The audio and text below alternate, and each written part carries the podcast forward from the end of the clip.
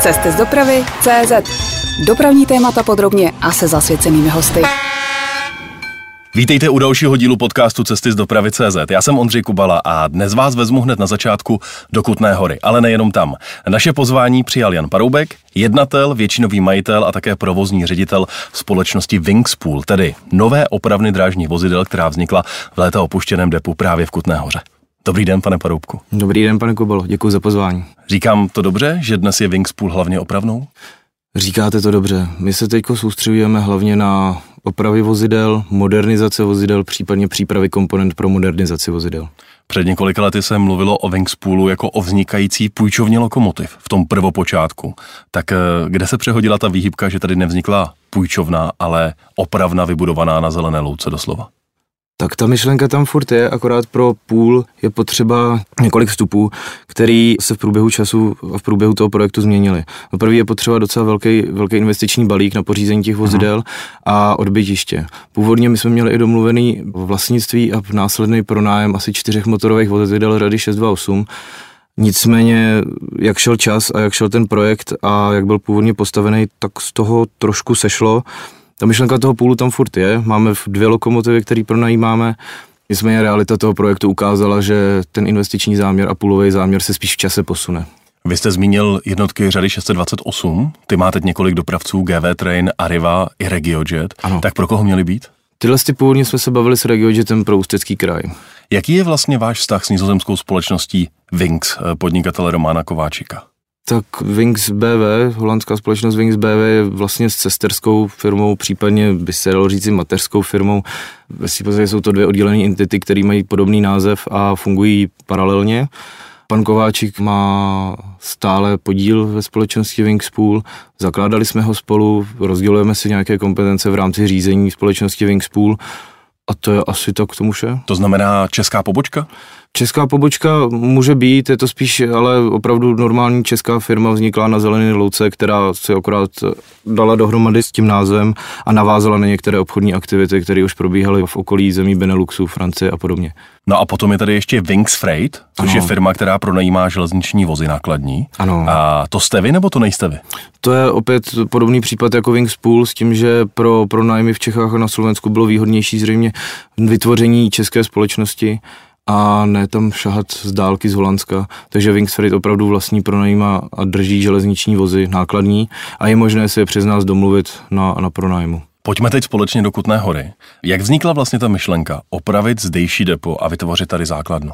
Tak ta myšlenka vznikla v dobách mého působení jako vedoucího provozu v Arivě, kde provoz už těch pěti motoráků ukazoval na poměrně nedostačující udržbovou kapacitu obecně v republice ty udržbové kapacity obecně, jejich množství klesá, když klesá, tak klesá jejich dostupnost a případná i kvalita.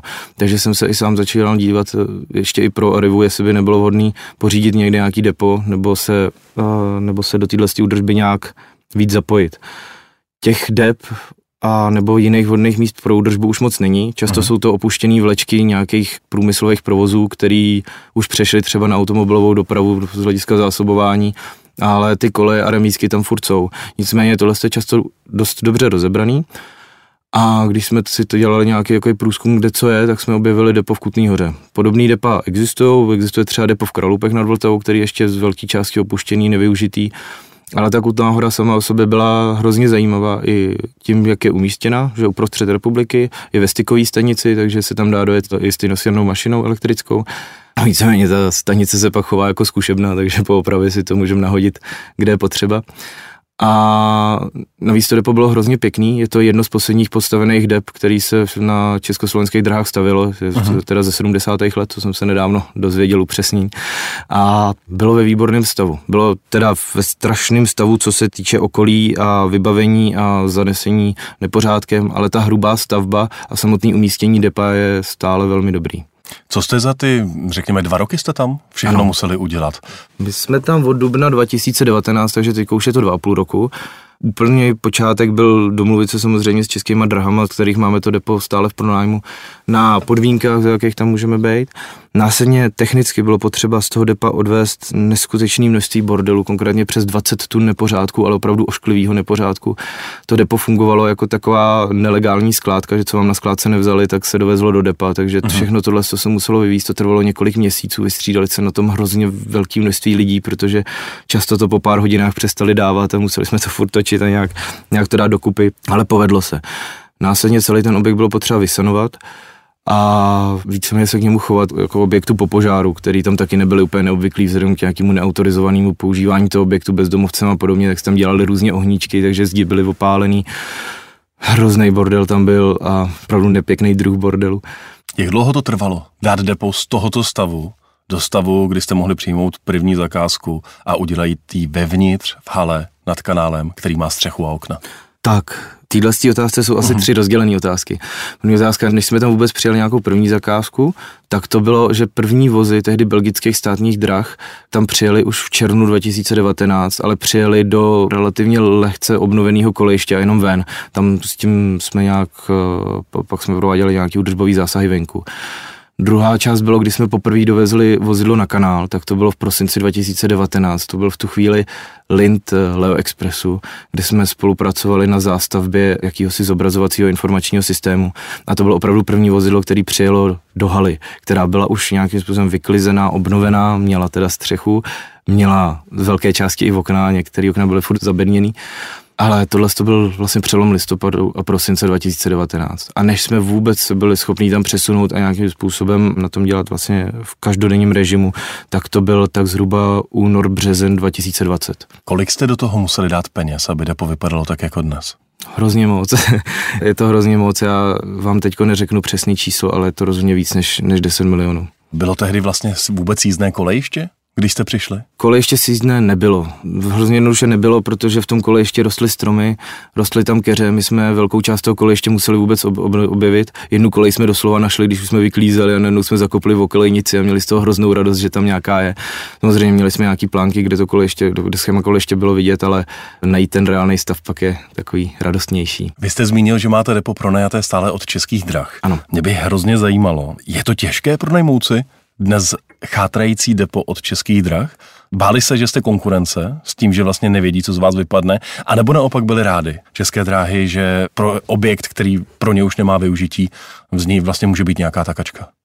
No, já začnu tím, jestli je to těžké nebo není. Uh-huh. V době, kdy jsme se po těchto těch depech dívali, tak po v Kutné hoře bylo inzerováno realitní společností českých drah na prodej, takže my jsme vyloženě přišli na regionální zprávu majetku s tím, že zde je inzerát na prodej depa, my bychom ho rádi koupili. V rámci dohadování podmínek a podobně jsme zjistili, že to není úplně technicky možné to teďko prodat, takže jsme se dohodli na dlouhodobém pronájmu a následně jednáme o odkupu, až se vyřeší nějaké věci, které, které ten samotný nákup zatím znemožňují. A myslím, a tak zase mohli jste si vyzkoušet, v jakém stavu je ten dům. Napřed si to pronajmu, pak teprve koupím, to není špatná strategie. Ano, to byla jedna, jedna z velkých našich původních myšlenek, že to depo právě si tak jako vyzkoušíme a že ta hrubá stavba, ať vypadala naprosto v pořádku a v klidu, tak jestli nás tam nečeká nějaký opravdu velký kostlivec ze skříně, který by nám celý, celý projekt toho depa mohl poslat, poslat do úplně jiných čísel, když to tak řeknu.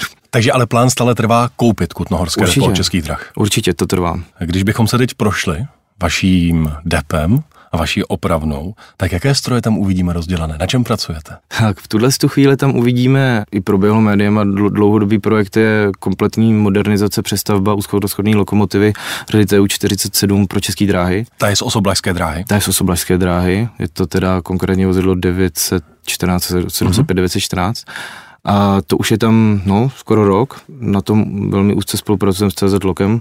To je teda ten asi hlavní projekt nejvíc vidět. Je to, je to opravdu i, i vizuálně zajímavý, protože to vozidlo je v základním nátěru, je opravdu oholený na kost, je na základní rám víceméně to vozidlo se staví od znova, takže tohle je vizuálně asi nejzajímavější. Máme tam v tuhle chvíli mluvku pražského dopravního podniku na nějaký údržby opravy, máme tam pokračovou modernizace, respektive přípravy vstupních prvků pro modernizace vozidel řady 742 pro ČD Cargo, zase pro CZ Loco takže tam zabíráme bangle a upravujeme jejich hlavní rámy jako vstup pro modernizaci. Jsou tam vozidla právě motorové jednotky řady 628 nebo 845 Arrivy, kde jim provádíme nějaký údržbový zásahy a umývání komponent na spodku skříně a i na vozidlové skříni. A vy jste zmínil také ty eh, vozy belgických státních dráh ze začátku. S těmi jste dělali co a pro koho byli? Tyhle ty vozy ty byly belgických státních drah. Byla tam trojstranná dohoda mezi belgickými státními drahama, RegioJetem a Winksem holandským, který zajišťoval přepravu těch vozů a přípravu pro azbestaci těch vozů, protože v těchto těch vozech z západu je velmi obvykle menší množství azbestu, který se tam vyskytuje, ale samozřejmě není přípustné pro nový provoz. Takže podmínkou prodeje těch vozů byla otazbestace, kterou zajišťovala zase jedna partnerská společnost.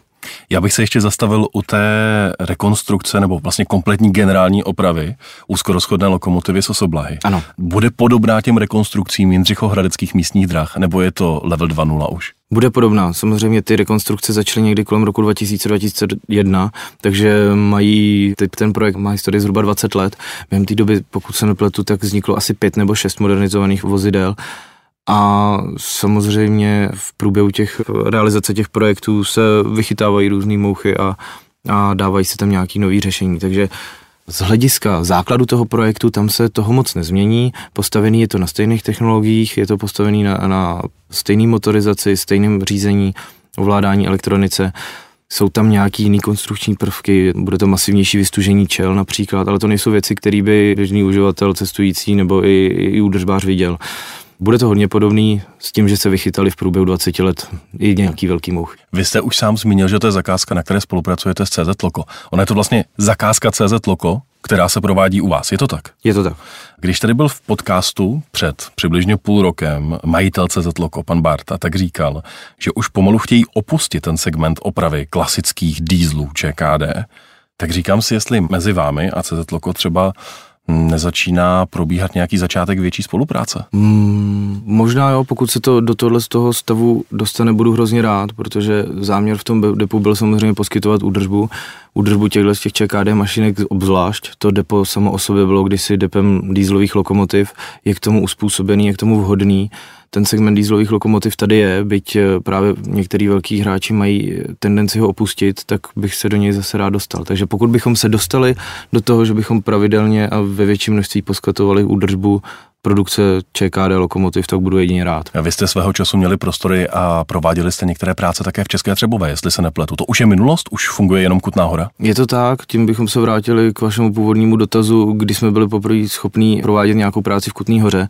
Právě než jsme byli schopni ji vyklidit Kutnou horu a nějak aspoň trošku začít, být v hrozně spartanských podmínkách, tak jsme měli pronajatý prostor v depu ČD v Český Třebový tam jsme měli pronatých asi sedm kolejí v remíze, malý, motorový a tam jsme vlastně začali. Takže depo ve Třebový bylo takovým překlenovacím depem, než jsme byli schopni začít v našich prostorech v Kutný hoře, tak abychom měli kde pracovat. A kolik má vlastně Wingspool zaměstnanců? No, teď je to víc než 10 ve stavu hlavního pracovního poměru. Máme tam nějaké spolupracovníky, kteří docházejí méně často, máme nějaké brigádníky, takže tak. A kam vy chodíte do práce? Do Kutné hory každý den? Snažím se. My samozřejmě jsme v, firma se sídlem v Praze, máme kanceláře v Praze, je rozhodně pohodlnější pracovat z Prahy, ale mnohem účelnější, zajímavější, zábavnější a krásnější jezdit do Kutné hory. Když jsme si tam udělali ty kanceláře a je to tam moc hezký, tak je rozhodně lepší být, být v tom provozu, takže do práce jezdím do Kutné hory. Jan Paroubek je dnes naším hostem. Posloucháte interview Cesty z dopravy CZ. My jsme teď hodně mluvili o depu, ale vy máte taky obrovské množství zkušeností jako strojvedoucí. Byl jste i řidičem autobusu, začínal jste jako stevard. Kde se cítíte nejvíc doma? Na mašině jako fíra, anebo jako manažer opravny? Asi, abych pravdu řekl, tak furt na té mašince. Tomu se věnuju dlouho, mám to hrozně rád. Řízení vlaku je, je krásná práce, krásná činnost a řízení opravdu nebo jakýkoliv provozní řízení, byť se mu věnuju už taky, taky dlouho, tak eh, je fajn, ale ta mašina vám i úžasně vyčistí hlavu, krásně se tam pracuje, je to, je to i takový relax, takže jako doma si připadám spíš na mašině. Prošel jste Leo Expressem, Regiojetem, Arivou, jezdil jste také jako strojvedoucí třeba pro GV Train. Takže můžete srovnávat, je to tak? Trošku jo. Jaké jsou rozdíly v tom pracovat pro Leoše Novotného, Radima Jančuru nebo Daniela Adamku? Tak, vzhledem k tomu, že strojvůcování je naprosto běžná provozní profese, tak tam ani nevnímáte rozdíly, jestli pracujete pro Leoše Radima nebo pana Adamku. Já vždycky koukal na to, že jako strojvedoucí jsme všichni taková, nechci říct rodina, ale jsme prostě profesní skupina a řídíme vlaky a ty vlaky jsou pro tu profesi to nejdůležitější. Ono je to vlastně všude stejný. Jsou tam drobný rozdíly, každý si najde ten svůj rozdíl. Někomu vyhovuje víc větší pohoda při řízení vlaku u Expressu, někomu vyhovuje víc krásný dlouhý vlaky RegioJetu se zajímavými celnýma mašinkama, někomu zase vyhovuje to turnusovost osobní dopravy a to, že jezdí poblíž svého domu a takové třeba v Arivě, když vozí někde nějakou osobku. Já musím říct, že mě to vždycky bavilo všude, kde jsem byl, všechno mělo svoje. V Leo Expressu jsem začínal, byl jsem tam tři a půl roku, dělal jsem tam stevarda, dělal jsem tam dispečera, dělal jsem tam strojvedoucího. Dva a půl roku jsem jezdil jako strojvedoucí. Na těch mašinách jsem vlastně začínal, vyučil se na ně, když to tak řeknu. Mm-hmm. A považuji ty stroje za hrozně skvělý, spolehlivý, jednoduchý. Samozřejmě, když na tom jezdíte častěji, tak to nemá takovou dynamiku a složitost toho ovládání jako velkých strojů, ale to vozidlo fakt hrozně spolehlivý a pro začátek, když to vezmu jako z pohledu toho, že jsem někde začínal, tak se zdá, že to vozidlo bylo hrozně vhodné pro pro začátek, Pro, pro, pro začátek, nebo pro, pro začátek, protože hrozně odpadá starost o tu lokomotivu. Ona jak je moderní, dobře vymyšlená, relativně jednoduchá na ovládání, tak se víc můžete věnovat tomu dopravnímu a přepravnímu procesu. RegioJet oproti tomu, kde teda do dneška působím jako strojvedoucí, byť na dohodu, tak má krásné mašinky, ty peršingy jsou úžasné, pak přišly Vectrony, Traxy, má tam samozřejmě i nějaký větší dýzlový lokomotivy Hectora, Bangly, takže ten provoz je dost rozmanitý a je to samozřejmě trošku složitější provoz, ono řídit lokomotivu a vozy a ucelenou jednotku je rozdíl, jsou to krásné dlouhé trasy, třeba trasa do Košic do dneška je moje nejoblíbenější trasa vůbec a když jsem měl štěstí jezdit rok v turnuse na Košice, tak eh, to, to jsem ani neměl pocit, že chodím do práce, to byl naprosto ideál, se jezdilo na výlet. To bylo za odměnu. To bylo fakt za odměnu, to bylo naprosto nádherný jezdit pod Tatrama ještě s takovými úžasnými mašinama, to, to bylo krásný. Zase v Arivě, tak tam pokud, je, pokud máte ty starší německé motorové jednotky, které tady prošly nějakou docela významnou modernizací, jsou taky pohodlný, jednoduchý, ale člověk si musí trošku zvyknout na takový hodně odlišný způsob řízení vlaku, který mají Němci a obecně jako západní Evropa a řízení jednotek právě z produkce třeba ČKD. U nás strojvedoucí je člověk, který se opravdu vyzná v té technice, sleduje chování toho stroje, snaží se k němu chovat nějak citlivě a schopný ho vyhodnocovat. V Německu se šlo spíš cestou toho, že strojvedoucí je řidič a měl by se věnovat spíš řízení toho vlaku a sledování dopravy okolo. Takže tam to řízení je opravdu zjednodušený. Strojvedoucí dostává diagnostické informace o tom vozidle v nejmenším možném množství, dostane informace o rychlosti a tlaku v brzdovém potrubí válcích a to je vlastně všechno. Takže to pak třeba sebou nese problémy, že si jako rychle nezaznamená, že se třeba jednotka přehřívá, není schopný reagovat dřív, což třeba na těch starších mašinkách by udělal a je na to taky zvyklý, uh-huh. protože jsme přece jenom prošli nějakou českou výchovou.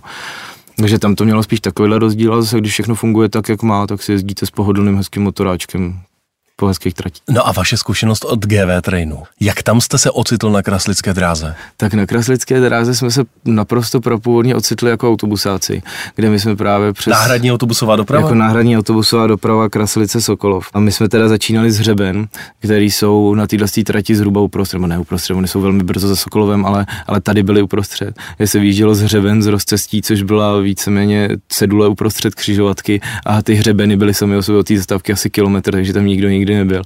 A jezdili jsme pak do Sokolova a pak do, právě do Kraslic eh, na hraní autobusovou dopravu, když pokud se nepletu, probíhala rekonstrukce tunelu u Rotavy. Aha. Na nějakou dobu byli jsme tam asi tři měsíce o prázdninách, takže my jsme tuhle tu trať si nejdřív zažili jako řidiči autobusu.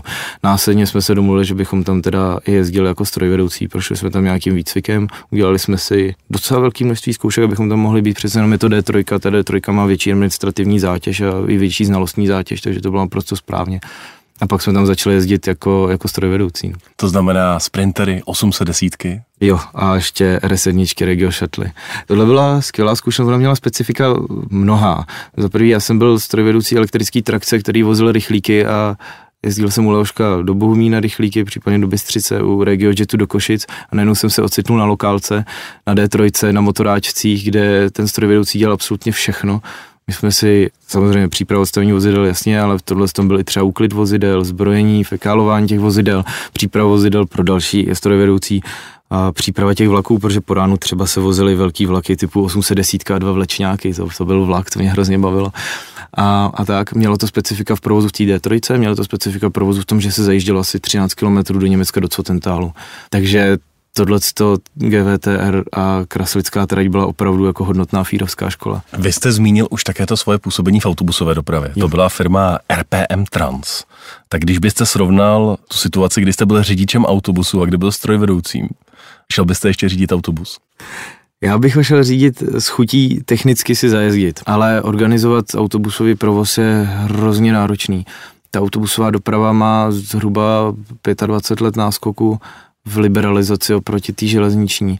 Přece jenom hnedka po revoluci se objevili malí autobusoví dopravci, skupovali se tehdejší státní podniky, nějakým způsobem se to soutěžilo. Není úplně neobvyklý, že v různých krajích jezdí různí autobusoví dopravci, když to u těch vlaků to způsobilo docela revoluci a, a šok. No a No a ta práce s lidmi na dráze a v autobusové dopravě, tak kde to bylo víc o nervy? Tak, to, to je, tomu jsem se chtěl dostat, že ona ta liberalizace vedla k tomu, že se hrozně tlačilo na cenu a tam, kde pak šetříte provozně, tak jsou lidi, asi kde je technika. Ten postup pak sebou nese hrozně takový externality typu neúplně spolehlivý lidi a neúplně spolehlivá technika. Takže když jsem přešel ze strojvůcování a z drážního světa, který vždycky byl takový hodně svázaný pravidlama a když si se o něm říkal, že takový poloarmádní, ty strojvedoucí uh-huh. jsou neskutečně spolehliví lidi, pro ně vlastně není obvyklý, že by někde přišli pozdě, vlastně se o tom ani nemluvilo, že by to někdy někdo udělal. A a, a tak, e, mají takovou v sobě nějakou čest vůbec o dovezení ty, toho vlaku, o tom, že i s, s velkou technickou závodou jsou schopní si poradit a ten vlak dovízt, nenechat tam ty lidi. Nebo proti tomu autobusáci nebo minimálně ty, se kterým nějaká část lidí, se kterými jsem se potkal, tak tyhle vlastnosti neměli. Bylo prostě, najednou pro mě byl šok, když jsem teda vedl autobusovou dopravu, že třeba ráno řidič autobusu nenastoupil ani nedal vědět, prostě nepřišel. Nebo zaspal. Když už nám slíbil, že se hrozně omlouvá, že nám vezme tu další den, tak zaspal znova. Víceméně to znamenalo prostě celý obrat, obrat zrušit dva dny po sobě a nedalo se s tím nic moc A nebo si za ten volatý sednout sám. No to jo, jenže člověk většinou seděl už za volantem jiného autobusu. tam tady té práce bylo hodně. Takže když jste se ptal, co bylo o nervy, tak opravdu jako spolupracovat s řidičem autobusu bylo o nervy. Je to ale fakt způsobený tím, že ty platy v té autobusové dopravě jsou řádově nižší než třeba v té vlakové. A... Jak když poslouchám teď to vaše nadšení do práce strojvedoucího, tak si pořád říkám, proč jde mladý chlap na manažerskou pozici, když je naprosto jasné, že milujete to, že jste na mašině. to má asi několik důvodů. Já, jsem, já mám hrozně rád to, že jsem na mašině, ale příklad pravidelný řízení nebo turnusovost ve mě trošku vyvolávalo obavu, aby mi to nezevšednilo a abych najednou něco, co mám hrozně rád a hrozně mě baví, tak najednou nezačal považovat za, za práci a aby mi to nevzalo právě to nadšení a, a tu radost z toho. Takže já jsem se, byť jsem byl nějakou dobu i v turnuse jako strojvedoucí, tak spíš jsem směřoval jinam s tím, že bych rád jezdil celý život, ale neměl to jako povinnost. Prostě koníček. No, koníček klidně spojený s profesí, ale ve chvíli, kdyby mi byl povinován řízením vlaku, věřím, že by mě to po chvíli přestalo bavit. Víc řízení toho vlaku je, je znalost, je to, je to řemeslo. Ve chvíli, kdy jezdíte s vlakem a tak, tak eh, po chvíli zjistíte, že třeba v tom turnuse, že je to velmi podobný, byť každá směna je jiná, ale ta práce se nezmění od základu. A oproti tomu třeba provozní řízení je, je hrozně dynamický, furt se něco mění, projekty, na kterých děláme, se každou chvíli mění a tyhle ty změny, dynamičnost a vůbec řízení a složitost toho řízení bylo asi to, po čem jsem šel. Wingspool, když už mluvíme o mašinách, má zrekonstruovanou stejnosměrnou žehličku a ano. také jednu lokomotivu řady 740. Říkám to dobře? Ano, ano. Proč zrovna tyhle dvě mašiny? A jak se k vám dostali? Tak, každá má nějakou svoji historii. 110 byla zakoupená právě firmama ze skupiny Wingsu, původního holandského, ještě předtím, než vůbec nějaký Wings Plus vzniknul. Původně měla sloužit nebo měla být snad prodána do RegioJetu, který uvažoval nad tím, že ji bude použít jako staniční zálohu a následně by se jim hodně hodila buď jako předtápěcí lokomotiva, nebo i pro potřeby soupravových jízd, prostě k tomu, k čemu byla ta lokomotiva vytvořena, potom, co se RegioJet měl nebo má ještě přesunout z obvodu Smíchova společného nádraží. je třeba, jestli budou někde v Malešicích nebo kdekoliv v okolí, tak tam by se jim taková lokomotiva hodila. Ta lokomotiva, když jsem teda když se založil Wingspool, tak ta lokomotiva víceméně ležela ladem skladem, tak jak prostě byla a byla tehdy v areálu Čemežova Přerova. No, když už tam byla, tak jsme se dohodli na tom, že ji oživíme. Takže Čemežova Přerov udělalo tu základní opravu, základní, pardon, udělalo generální opravu, udělalo hmm. háčko, vyvazovačku, udělali to moc pěkně, ta mašinka jezdí, je, je funkční. Byl tam docela dlouhý proces, ale dostat, dostat jí zpátky na kole, jako papírově, to se taky povedlo. Takže a ona byla už zrušena? Ona byla původně na Slovensku, byla úplně nevhodně zařazená jako, jako cash rotaci, bylo mm-hmm. potřeba tam administrativně to srovnat. Nebylo to vyloženě, že by se, by se opravoval, nebo takhle. Bylo to o tom, že se museli opravit nějaký administrativní procesy.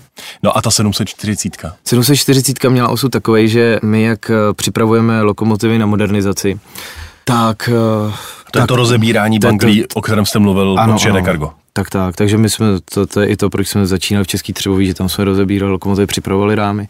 A tak, takže ne je to, není to jenom ČD Cargo, jsou to občas i projekty jiný, které teda jsou pro CZ Loko, ale jsou do soukromnických projektů. Jednou nám tam přijeli na rozebrání dvě lokomotivy, z čehož ty kdysi dávno patřili dceru, a ty lokomotivy byly v moc pěkném stavu oproti tomu, co k nám jezdí. A jedna z nich byla až tak moc pěkným stavu, že se mi bylo fakt jako hodně líto do ní zasahovat, byť líto je mi to u víc mašin, ale prostě je to práce. Tak tahle vypadala, že opravdu by byla, byla schopná fungovat a Dokonce tehdy na dvorečku v Kutný hoře jsme po pár hodinách lítání kolem té mašiny jsme ji dokonce byli schopni nastartovat. A říkali jsme si, že by jí byla fakt škoda, tak jsme se domluvili s CZ Lokem o tom, jestli by nebylo možné tuhle tu lokomotivu odkoupit. Přičemž oni, když tyhle ty dvě mašiny pořizovali, myslím, že tam dokonce byl záměr jí jako tuhle tu zrovna, která byla v pořádku, tak prodat. Takže dohodli jsme se na tom, že bychom si ji koupili. Následně se rok a kousek opravovala, protože samozřejmě nebyla úplně, úplně v pořádku. Ta se opravovala v české lokomotivce u Patrika Šebesty. Tam taky odvedli skvělou práci, ta mašinka jezdí, vypadá moc hezky a tuhle tu chvíli vlastně jezdí na východním Slovensku. Já jsem se právě chtěl zeptat, kde je můžeme vidět. Takže 740 je v dlouhodobém pronájmu? 740 je v dlouhodobém pronájmu, 110 je, 110 je v Kutný hoře, zrovna v pondělí přejížděla právě z Gílen z Předova po nějaký běžný údržbě a opravě nějaký, nějaký závady do Kutný hory. 110 můžeme výdat, celkem pravidelně jsme ji výdali na vlacích mezi Kutnou horou Českou Třebovou, kde jsme právě převáželi materiál jako vstupní do výroby, do modernizace do CZ Loka, případně nějaký drobný, drobný přepravy okolo. Přepravovali jsme třeba pro, právě pro RegioJet nějaký správkový vlaky, přepravovali jsme pro DB Cargo Čechy a brousící vlak do, do mezilesí a, a takovýhle. Já právě mám pocit, že jsem jí není to tak dlouho viděl na společném nádraží na Smíchově, kde má zázemí právě RegioJet. Ano, ano, ona žehlička byla přes prázdniny u RegioJetu právě pro účely, který už jsem tady popsal, to znamená pro staniční zálohu, předtápění, správkový vlaky a podobně, takže byla dva měsíce u RegioJetu, jezdila tam kolem komína, jezdila na odstavný, jezdila do Kolína, byla tam k vidění. Máte v Merku ještě nějaké další lokomotivy, chystáte nějaký nákup? No je, je, abych mašinky pořizoval tuzerát, ale... A budete? Rád bych, ale ono vlastnictví, provozování, udržování při životě a administrativní zátěž kolem vůbec eh, celého života té lokomotivy je dost náročný. Stojí to hodně peněz, hodně času. Pokud pro ty lokomotivy nemáte opravdu velké množství kapitálu a velké množství eh, volných pracovních kapacit, tak vlastně nemá cenu je vlastnit. A protože když ta mašinku, když ji máte, tak by neměla jenom stát a neměli bychom se na ní koukat, že je hezká, ale měla by jezdit.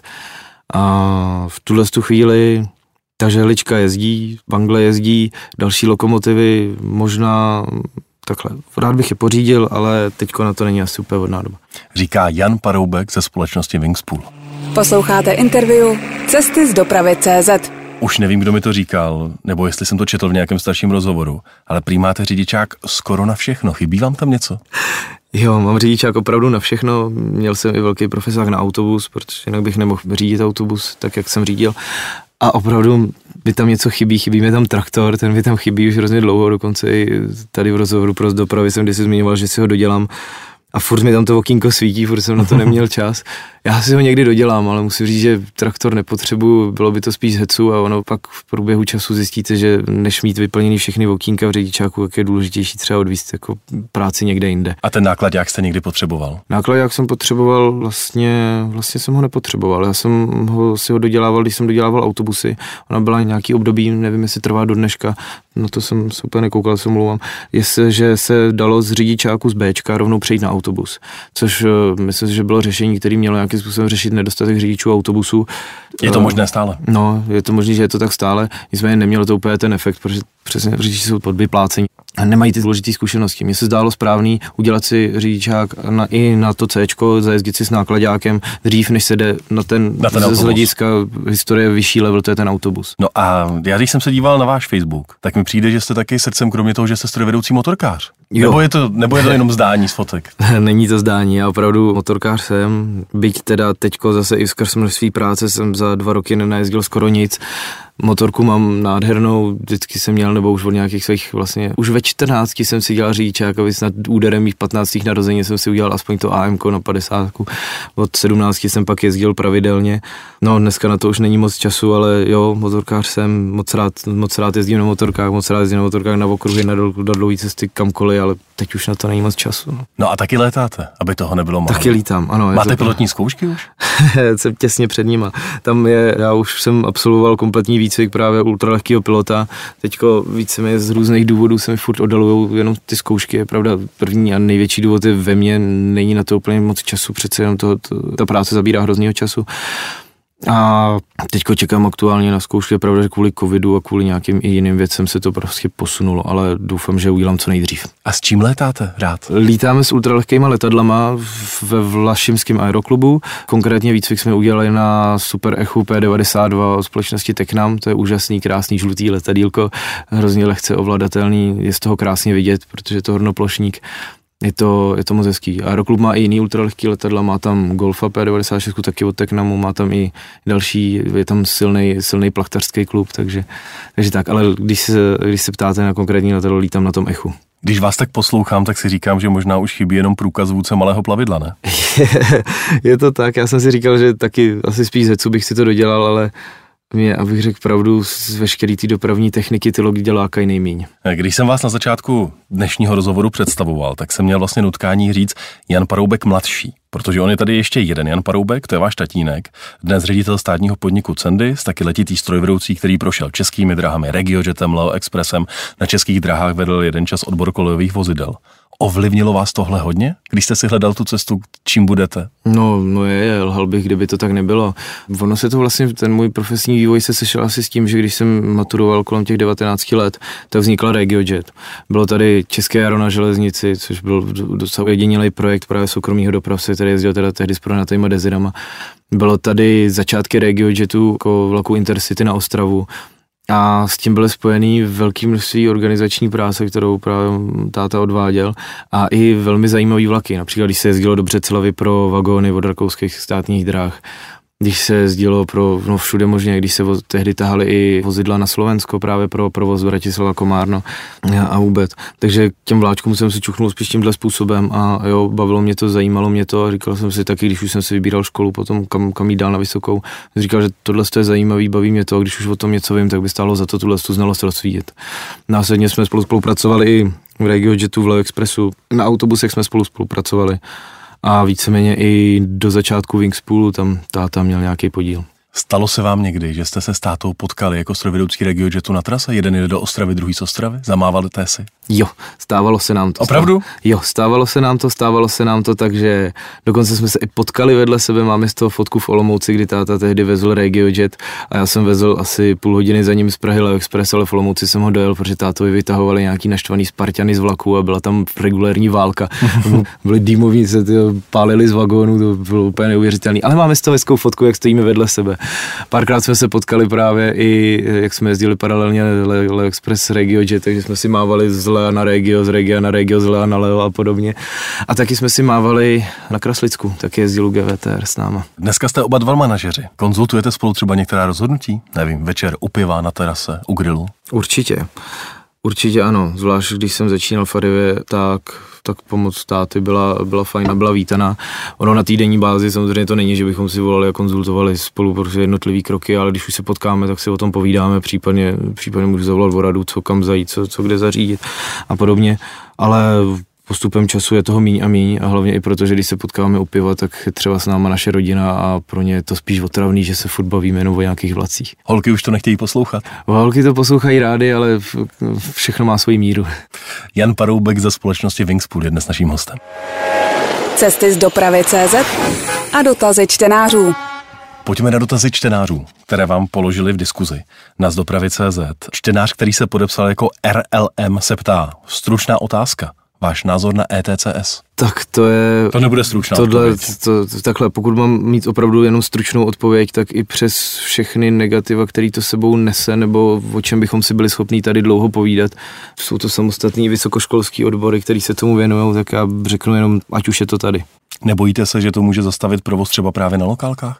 Mm, nebojím, nebojím a pokud se tak stane, tak se to tak asi má stát. Já myslím, že tady to zmiňoval i pan Paul třeba v minulosti, že ta, ta srdcovost prostě k těm lokálkám by neměla pak být eh, nadřazena nějakému ekonomickému principu a neměli bychom zachraňovat asi něco, co nedává moc smysl. že pokud to nějaký lokálky položí, asi to tak má být. Dovedete si představit, že svou žehličku vybavíte ETCS? Ne.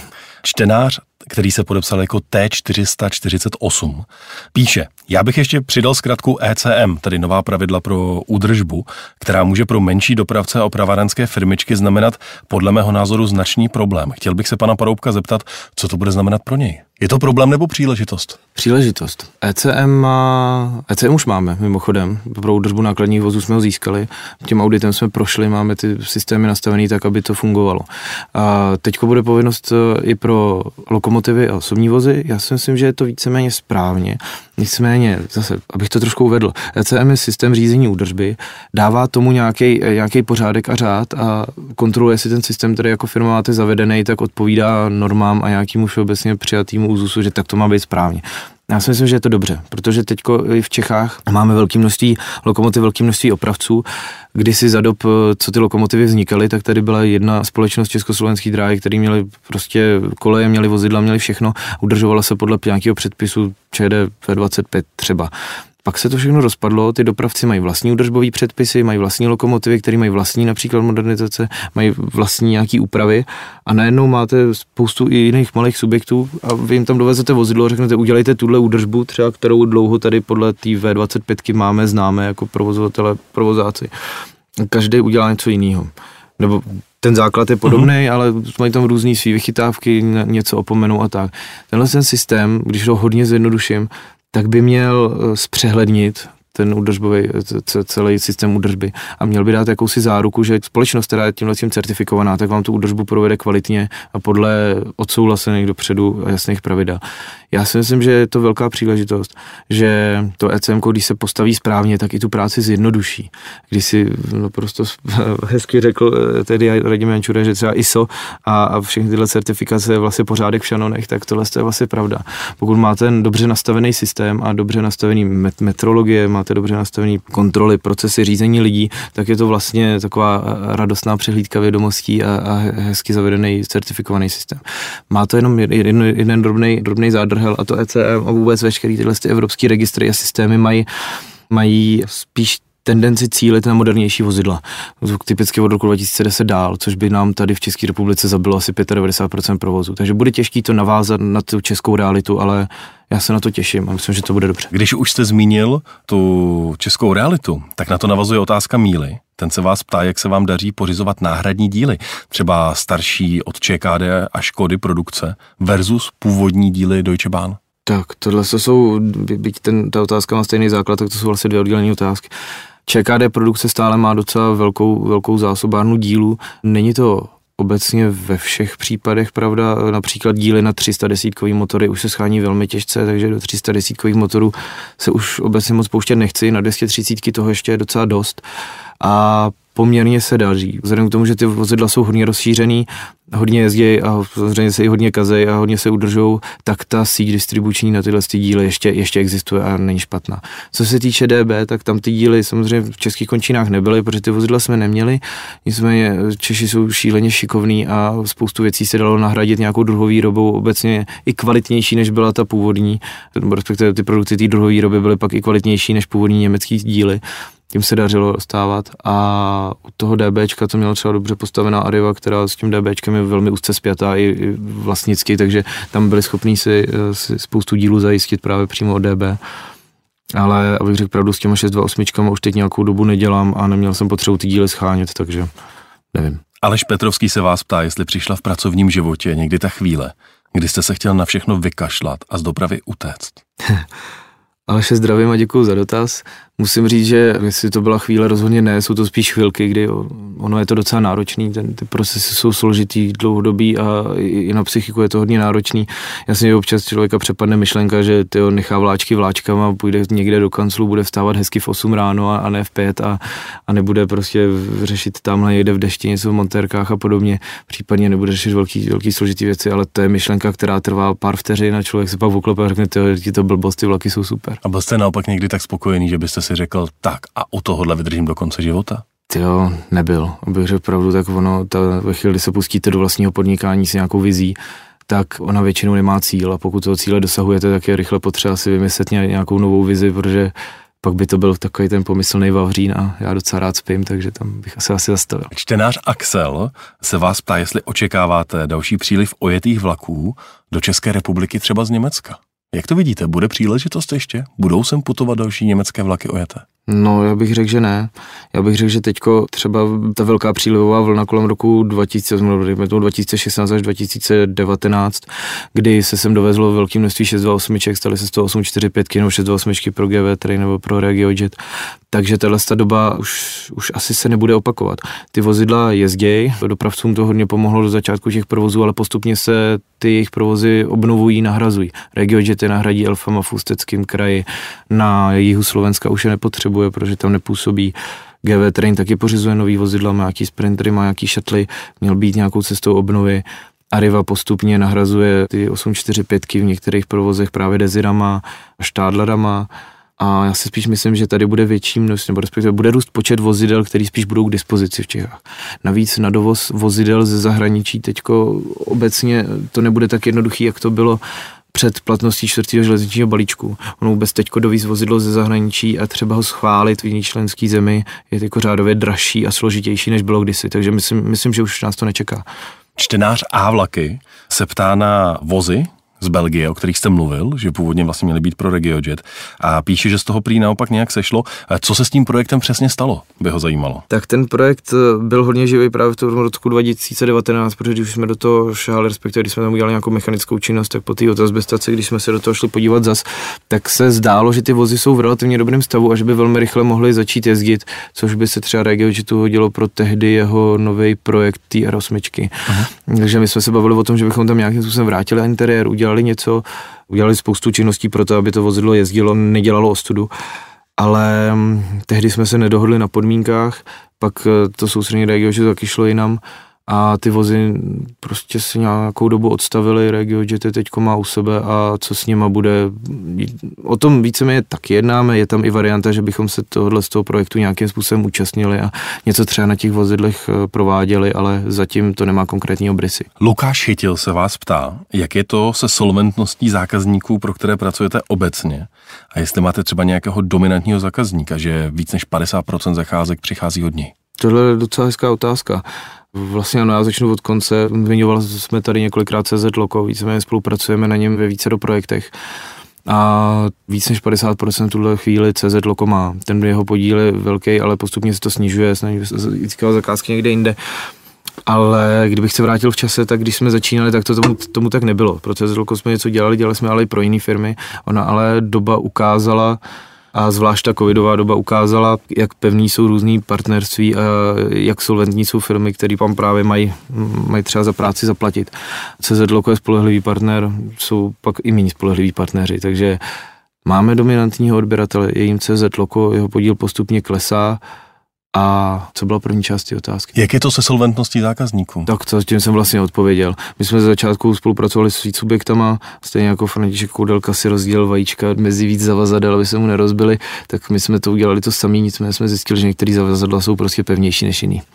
Úplně na závěr našeho povídání, na co se teď nejvíc těšíte? Ha, teďko se úplně hrozně těším, že by se mi každým dnem měla narodit dcera, takže nemůžu se dočkat tohodle. A kdy si budete zase zajezdit? Uh, no, tak třeba dva týdny po narození, kdy s tím, že všechno je v pohodě, tak okamžitě bych se rád vrátil. Ne? Jan Paroubek, většinový majitel společnosti Wingspool, byl dnes naším hostem. Moc děkuji, že jste přišel. Taky moc děkuji, mějte se krásně. Cesty z dopravy CZ. Dopravní témata podrobně a se zasvěcenými hosty.